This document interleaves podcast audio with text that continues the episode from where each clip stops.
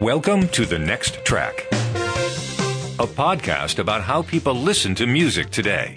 I'm Doug Adams. And I'm Kirk McElhern. We self-produce The Next Track podcast and want to keep it ad-free, so we rely on contributions from listeners for support. You can help us by making a regular donation via Patreon. Visit patreon.com slash The Next Track. And thanks. Is it okay if I call this episode Spotify? Uh, yeah. How do you spell that? I think it's spelled beep, B E E E E E P. That's one way of spelling it. Yeah, well, Spotify's been in the news lately. Have you noticed? I have noticed it, and uh, it's actually pretty fascinating, and I'm wondering if this is, is this Spotify's squeezing of the pimple uh, moment, where it's like it's all coming down on them, and there's going to be a huge blap of pus that comes out of Spotify, because I've been waiting for this. I've, I'm waiting for this moment. When does the unsustainability of streaming really start to have an effect on the streamers? Maybe this is the beginning of the end, or maybe this is just a blip. Who knows? But there's some crazy stuff going on in, at Spotify and uh, and streaming in general because of it. Musicians have been complaining about Spotify for years, particularly because Spotify has one of the lowest payout rates. I think YouTube is much lower. Anything that's ad supported is lower. And and the problem with Spotify is it's partly ad supported and it's partly premium. So they have to mix the two to get what comes to be a lower rate than Apple Music and, and other services. But even so, nobody pays. You don't you don't make a lot of money on any of these streaming services unless you are uh, you have a, a, a fabulous amount of fans and, and, and that sort of thing. It's it's It, the payout from streaming is, is just bad well, for most people. I want to get to that in a minute, because I think that the music industry is a very strange form of economics. First, why is Spotify going through this right now? It's because of this audio program by Joe Rogan that they paid one hundred million dollars for. It, apparently, he was extremely popular. He is a right-wing sort of Fox News-ish kind of, and, and he had been on YouTube with millions and tens of millions of followers. Also, he was on Sirius X M. Ah, okay. And he was also available as a podcast on Apple Podcasts. So right. He was available in a lot of places. He, he, he previously produced a podcast. Now he produces an exclusive audio program for Spotify, which which does not merit the name podcast, right? Because a podcast is something that anyone can listen to with any kind of app that uses R S S for distribution. So the problem is that he had this one particular episode with a lot of COVID misinformation, and this wasn't opinions. This was COVID misinformation. A doctor who was questioning the vaccine and things like that. No, no point going into it.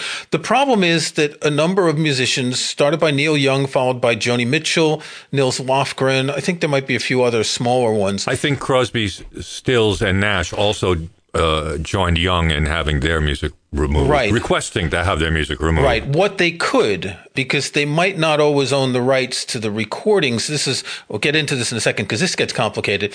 And so on the right, people were saying, oh, you want to censor Joe Rogan, you want to cancel him. And I will refer anyone to the First Amendment of the U S Constitution that talks about censorship being something that the government does and not that a private company does. Spotify is a platform, so they have the right to remove anything they want. By the way, while all the people were complaining that Joe Rogan was going to get canceled, Spotify was quietly removing at least seventy old episodes of his audio program in which he used the N-word. I believe it's up to one hundred now. And he made some extremely serious racial comments. I don't see anyone on the right talking about that being canceling him or censoring him. It's really just down to this one COVID episode. So here are the problems. Spotify claims that they're not going to censor, and then they censor. And people on the right, it's like, don't cancel him, but he's being canceled anyway. I mean, he's not being canceled because, you know, people are going to listen to him. Spotify paid one hundred million dollars for this guy, knowing who he was. This was not a surprise that this would happen eventually. According to an article in The Verge, I'll put a link in the show notes, Spotify did this because they wanted to be able to negotiate exclusive contracts, I think with Amazon, Tesla, other companies. So they wanted to have some kind of exclusive that they could use as leverage. Now, you can't get that in music anymore, or very rarely. Their we went through a period of exclusives. They may have been a couple weeks, a couple months, and then that's kind of died off. Doesn't work. Doesn't really. This stuff just, you well, know, the exclusivity would work for the publicity for the streamer, but the but right. the effect for musicians was not what was anticipated. There wasn't a huge groundswell of demand. Well, you're not going to change streaming services because a particular musician isn't available. You'll find another way to listen to it, maybe YouTube illegally or whatever, because we're at the point now, exclusives worked when streaming was young and people weren't necessarily committed, but now they have your listening history that's built up over years. You're not going to give that up to go to another streaming service. Well, I, I think that also speaks to the fact that streaming is now everywhere, whereas ten years ago, there weren't that many well, even people. Even five years ago, when yeah. Apple Music came out in twenty sixteen, I think, twenty fifteen, twenty sixteen. I'm thinking of services like Rhapsody that go back, that go way back. Yeah, okay. Uh, even Spotify that goes way back to two thousand eight, two thousand nine. Is that what they started? But not in the U S. No. They they were international. They had to come up with licensing deals for the U S, which which slowed their launch in the U S. That's right. So I want to suggest something. The way the music industry was structured pre-streaming was economically unfounded. In other words, people were buying music that they weren't listening to. I, I mean, you may have bought an album that you listened to once or twice or ten or twenty times, but most of the time you weren't listening to that music. But you were paying the full price for an album. You were also buying music, I want to say sight unseen, but ears unheard. You might, I'm trying to think of when Yes came out with, some, was it the Tormato album in nineteen eighty? I'd been a Yes fan for years, and all of a sudden this record comes out, and this is terrible. I bought it because I was a fan and I liked the band, and it was terrible. It was bad. Couldn't take it back because I didn't like it. You know, I could return something I buy that's broken or that uh, there's a gift I didn't like, but not with records.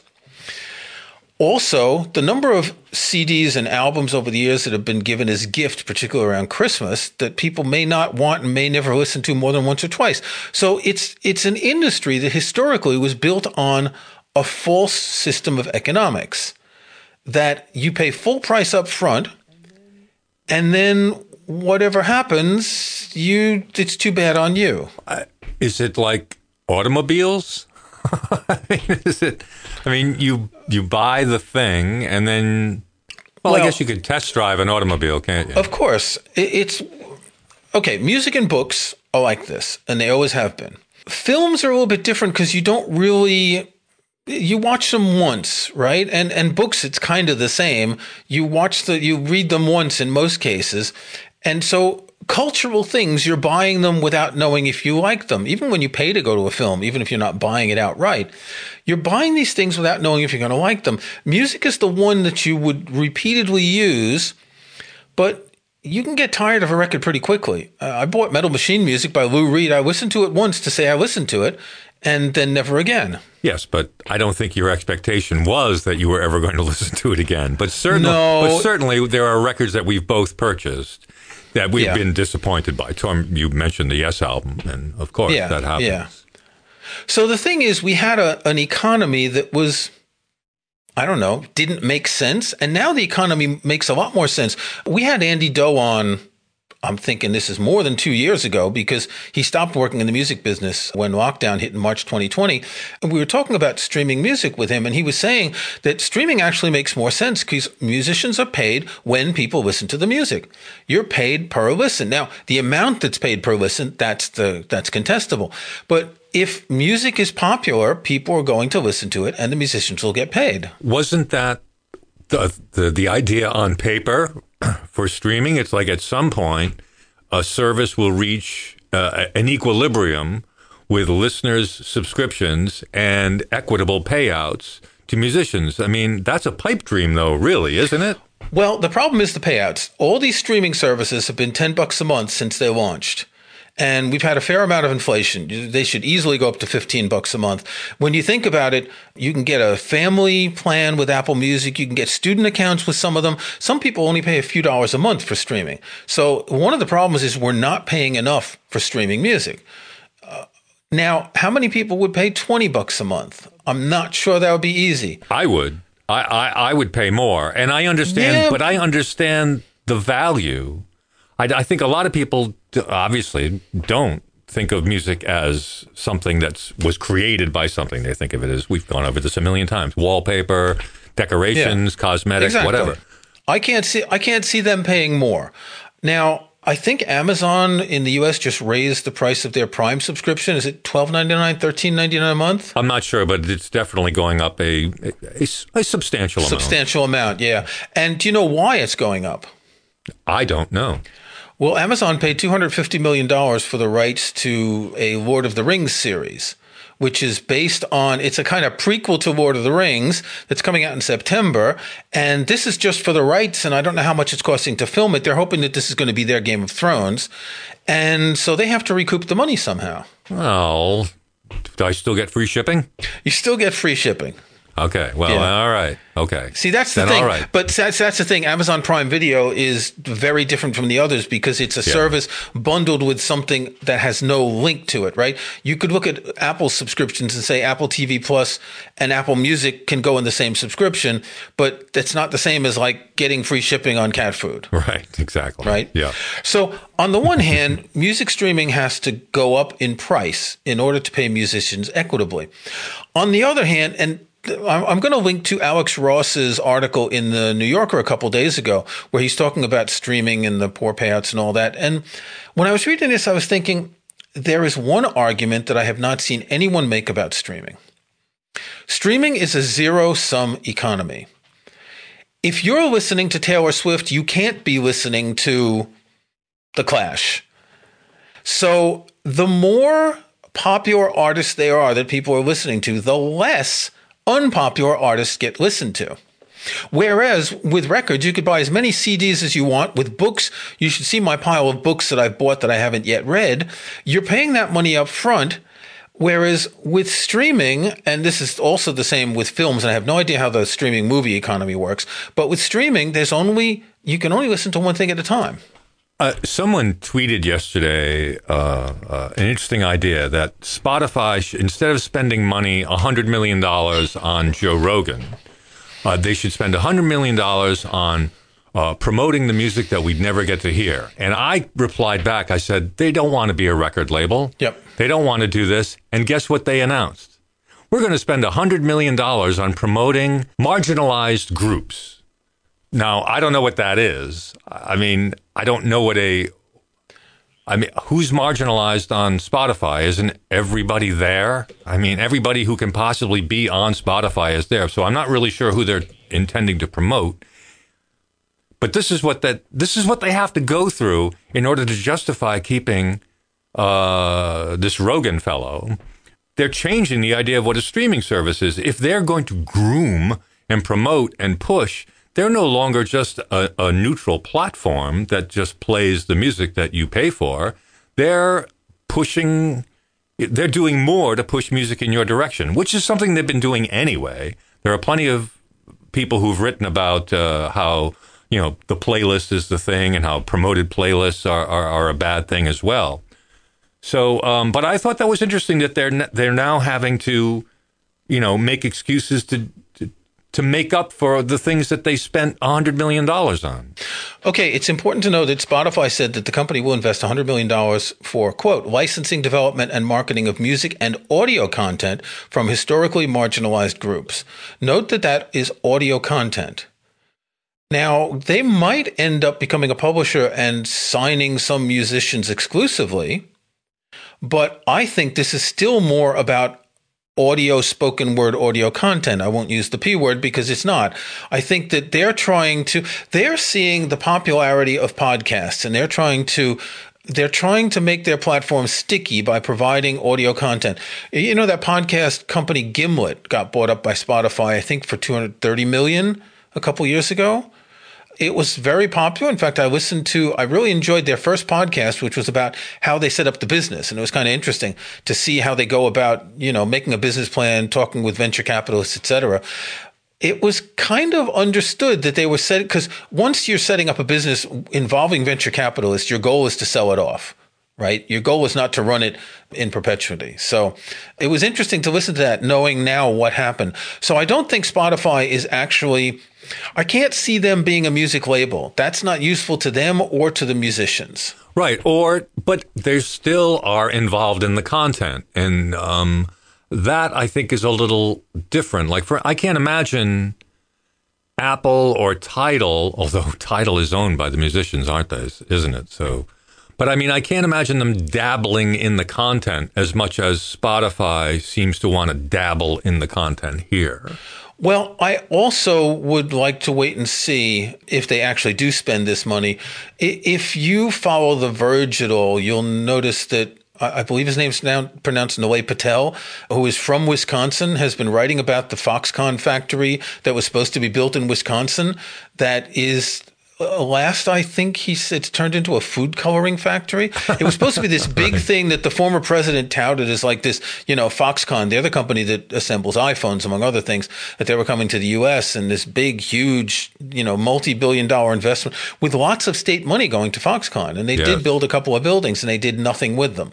So this could just be a Spotify announcement to placate people. Well, one hundred million dollars when it, ta- when it comes to marketing, that's not really a lot of money. They could use it for anything and say we used it for marginalized groups, whatever. They didn't say what those... Yeah, they could run ads with marginalized groups. I'm assuming this is people of color. That's what I'm assuming too, but... But would marginalized groups count groups in different countries where colors are different and, yeah. you know...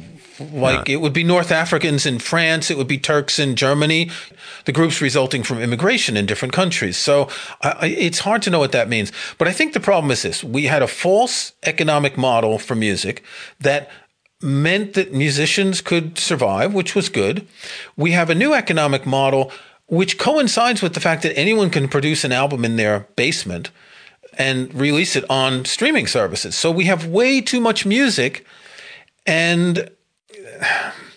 I'm not a, I don't have a degree in economics. I've read enough to know that there's this thing called supply and this thing called demand. And when supply can be limited to the number of hours that someone listens to music, the demand is never going to feed everyone. And that bell curve is going to be, the middle of the bell curve, the high part's going to be really slim as The, the dozen or so artists who are making all the streams are pretty much shutting out all the rest. So basically, if you're Taylor Swift, Adele, Billie Eilish, or Drake, you are killing other musicians. Yeah, it's too bad. And, and by being too popular. And there's no other outlets either. I mean, unfortunately, we've got this pandemic going on, and there's not even a way for musicians to to get around streaming and perform. They can't even make money by performing live. So what you need to know about Neil Young is he sold the publishing rights to his music a year or so ago for well north of one hundred million dollars. So he doesn't really care anymore. Now, there's two rights. There's performance rights and publishing rights. The publishing rights are what's paid to the songwriter. That comes off the top. In fact, songwriters might even get more than performers in terms of streaming revenue. The the songwriter part is paid directly to the songwriters. The performance part is paid to record labels who then pay a small percentage to the artist. So I think songwriters get more. If you own the masters, you can do what you want. So if you haven't sold your actual recordings, you can take them off a streaming service. Now, it's not the case for everyone. Bruce Springsteen sold his masters and publishing not long ago for two hundred fifty million dollars. Bob Dylan sold his publishing last year and his masters recently for a total of around five or six hundred million dollars. So they no longer have the right to even do that. Their record labels could, but they can't take the music off. And a lot of people have been talking about Taylor Swift, and that's really interesting. Taylor Swift pulled her music from Spotify in twenty fourteen for a while because it, they weren't paying enough. Since then, Taylor Swift had a bit of a kerfuffle with her record label, who owns her masters, so she's re-recorded her albums. So if she were to take her new recordings off Spotify, then the old ones that the record label owns are the ones that people would listen to, and she doesn't want that. Yeah, it's weird. That's a weird situation. I think that's a very weird situation. Um, surprisingly, a lot of other artists haven't pulled their music. And they certainly could. Um, I'm sure the estate of Prince could make a, a an issue. I'm sure the estate of the Michael Jackson people could could attempt to try to pull Michael Jackson's music, but they haven't yet. Um, Bob Dylan's still there. Uh, Madonna's still there. A lot of, you know, U two is still there. I mean, these... Well, as I just explained, Dylan doesn't own his masters anymore, so he can't pull his music. Right, but I his think... His record it... label could. Yeah. But my point is, is that I would think people of this ilk can make the request. And, you know, like Crosby, Stills, Nash, and Young did, they said, look, we really would like to have our yeah, music Yeah, but pulled. David Crosby said he would, but he doesn't have control of his music anymore, talking about his solo stuff, because he sold his rights a while ago. But are they so, going to pull his music for him because he asked nicely? No, they're okay. not going to do okay. that. The, the, the, whoever owns the performance rights is going to keep those. Okay. They, they don't want to shut out a revenue stream. That's what I was wondering. I mean, how much how much cred do they want to give the superstar? And it's like, well, sorry, pal. Well, David Crosby isn't a superstar. Well, he may have been fifty years ago. Yes. Drake is a superstar. Yeah. You know, Billie Eilish is a superstar. That's the thing. You're right. I, I can't imagine anyone that big pulling their music from Spotify. I can't. It's too important for them. Yeah. They get such a big piece of the pie, because here's another thing that people don't understand. The way that the music royalties are calculated, if you play music by your local band on Spotify, they don't get paid for your plays. What happens is that at the end of the month, or maybe it's weekly, I don't know, they put together all the streams and they look at who got the percentage of the streams, and that's how they put the money. They don't... If you just stream your favorite band twenty-four hours a day, they're not necessarily going to get any of the money. It's a total, it's an overall percentage of what gets streamed. And, and that's something musicians have been complaining about a lot, that they're not remunerated for their streams, but they're remunerated on a percentage calculated globally for all the streams. Well, you know, but the funny thing is, um, well, it's not, maybe it's not funny. It's uncanny that before... Before streaming, people would love to have their stuff on the radio, even though they wouldn't make any money from it, right? You just that's just the way it works in the United States. Yeah. Artists do not make money when their music's played on the radio. Composers do, but the performers don't. Yet that everybody seemed hunky-dory with that plan, but it's it's the streaming thing. It's because it's not one faucet. It's it's it's everybody's faucet. Your it's your faucet, my faucet, but it's not one faucet. We're all not listening to the same yeah. radio station, you know. At least geographically, you know, we're not in Boston all listening to the same station. We're not in Fort Worth listening to the same station. We're not in Portland listening to all the same stations. Um, so there's no consistency. The only consistency is the big superstars who have huge appeal on disparate platforms. Yeah. I, I think the main difference there is that when an artist was getting their music on the radio in the seventies and the eighties and, and on M T V, things like that, they were promoting an album. That was considered to be an advertisement, a three-minute or four-minute advertisement for an album or for an upcoming concert tour. So they saw that as a way of making money afterwards, whereas now that's not the case. Listen, hearing a, a song on a streaming service doesn't mean you're going to buy the album. You may listen to it a couple more times on the streaming service, which nets two cents for the artist at the end of the month. The likelihood that I'm actually going to buy every album of every track that I listen to on a streaming service, it's ridiculous. Yeah. I mean, I just don't have that much money. I never did. So. And people aren't buying records anymore. And that's the whole problem. We went from an economy that was based on a flawed model, in the sense, as I said before, people were buying things they weren't necessarily listening to. There may be albums you listen to a hundred times. There may be albums you listen to twice. Balance it out. It's closer to the two than the hundred, right? Because for the same reason, you can't listen to three albums at a time. There's only so many hours you can listen to music. But you were still paying for all those albums to have the right to put them on whenever you wanted. And that's what it was. In a way, you were kind of licensing the music for your listening on demand. That's why I I am not uncomfortable with the idea of paying more for streaming access. I would, well, I'd consolidate a lot of services, but I would buy, I would easily pay one service thirty dollars, forty dollars a month. I think it's worth it. I mean, that's only, that's what, two, three C Ds? That's That's really still nothing. Yeah, I don't think most people would go for that. I think fifteen is probably right. an equitable amount. When you consider how many people there are, I mean, if this increases the the amount of money given to artists by fifty percent, well, that's a lot, but is it fifty percent? So my Apple Music subscription is one hundred dollars a year. That's eight point two five whatever per month. It's not the ten dollars. And someone who has a student plan, that's five, and someone who has a family plan, that's a few per person. So you've got the disparity in pricing that is hard to make sense of. And of course, you go to other countries where the cost of living is lower, the pricing is lower. We're among the highest prices in U S, Europe, and all that. Go to India, I have no idea what Spotify costs, but it can't be a lot.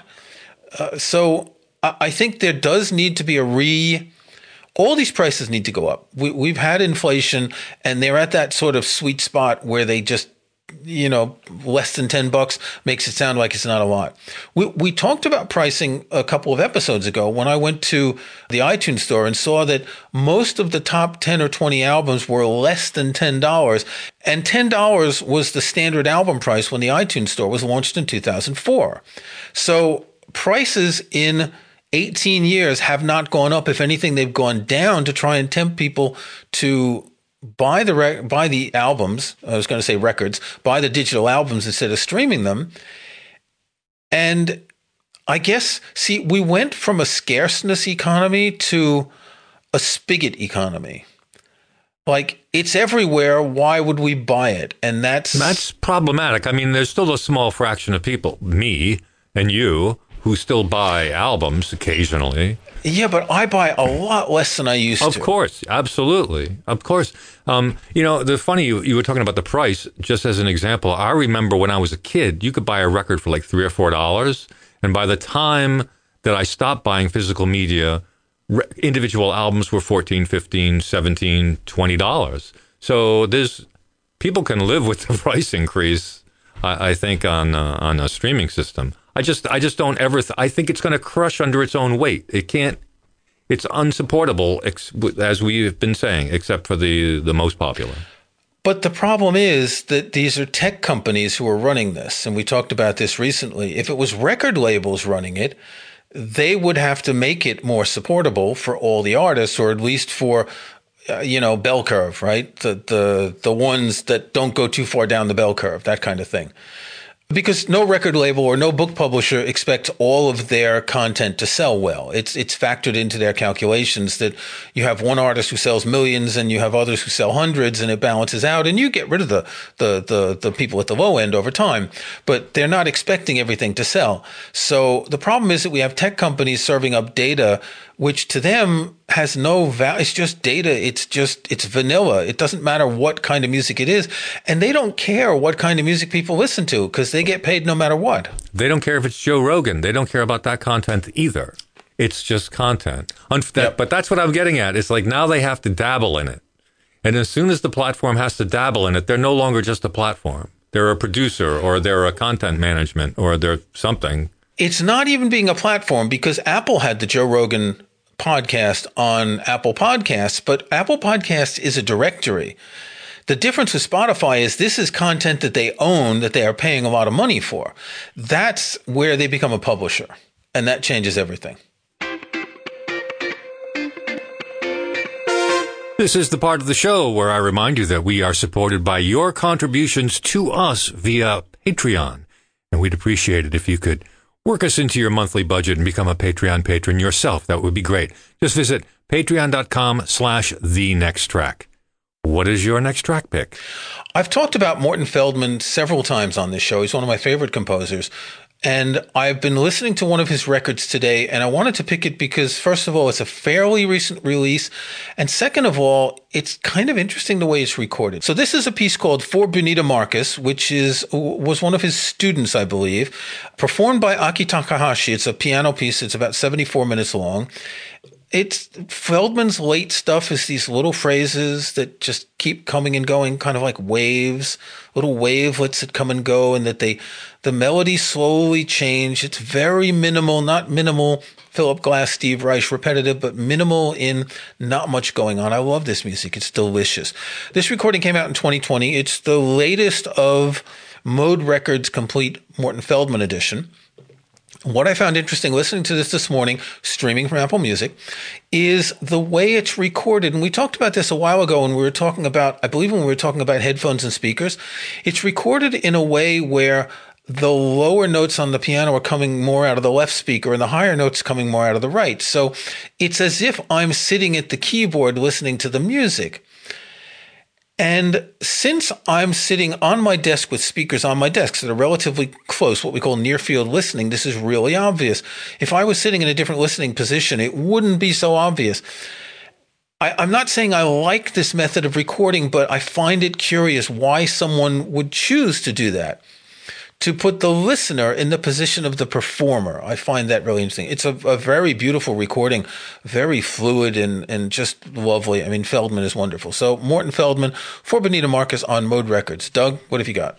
I have a, a record, the first record by a band called Malo. And Malo was a band that was uh, from uh, Southern California, Mexican horn band, I want to call them. They were somewhat similar to other bands at the time. This is in the early seventies, like Mandrill and, uh, yeah, I don't know. There were other big Mexican horn bands. That's all. That's, I don't know why I call them that, as if it's a genre. But anyway, um, I, I hadn't thought of Malo in a really long time, and it popped up. And I'm going to grab their first album and listen to it. The the other thing that I remember about Malo was that it featured uh, Jorge Santana, who is Carlos's younger brother or older brother, I don't know. Uh, and for a time, um, Jorge was, was somewhat popular. I remember seeing him on a T V show playing a concert in Mexico with a huge band behind him. I mean, like thirty guys behind him, and he's at this huge festival. I might have been, he might have been billed as Malo, I don't know. But uh, Malo is the band, it's not him. Uh, there have been many guitar players since Jorge left the band and left this earth, I should also say. But anyway, I thought I'd give it a listen because I really like that stuff. I really like Mandrill. I have a couple of Mandrill albums, and Malo is somewhat similar. So, Malo. By Mallow is my next track. I just want to point out it's spelled M A L W, not M A L L O W, because I was looking it up while you were talking. And Wikipedia lists members of the band, former members. There's about fifty people who've been through this band. So this has really changed a lot. And also Mallow means bad in Spanish. Yeah, badass. This was episode number two hundred twenty-nine of The Next Track. Thanks for listening. You can start or join a conversation in the comments section of this episode's show page at our website. You'll also find links to some of the things we talked about in the show notes for this episode. Just visit the next track dot com. You can follow us on Twitter at Next Track Cast. And don't forget to support The Next Track by making regular donations via Patreon. We're ad-free and self-sustaining, so your support is what keeps us going. Visit patreon.com slash The Next Track. I'm Doug Adams, and for Kirk McElhern, thanks again. We'll talk to you next time.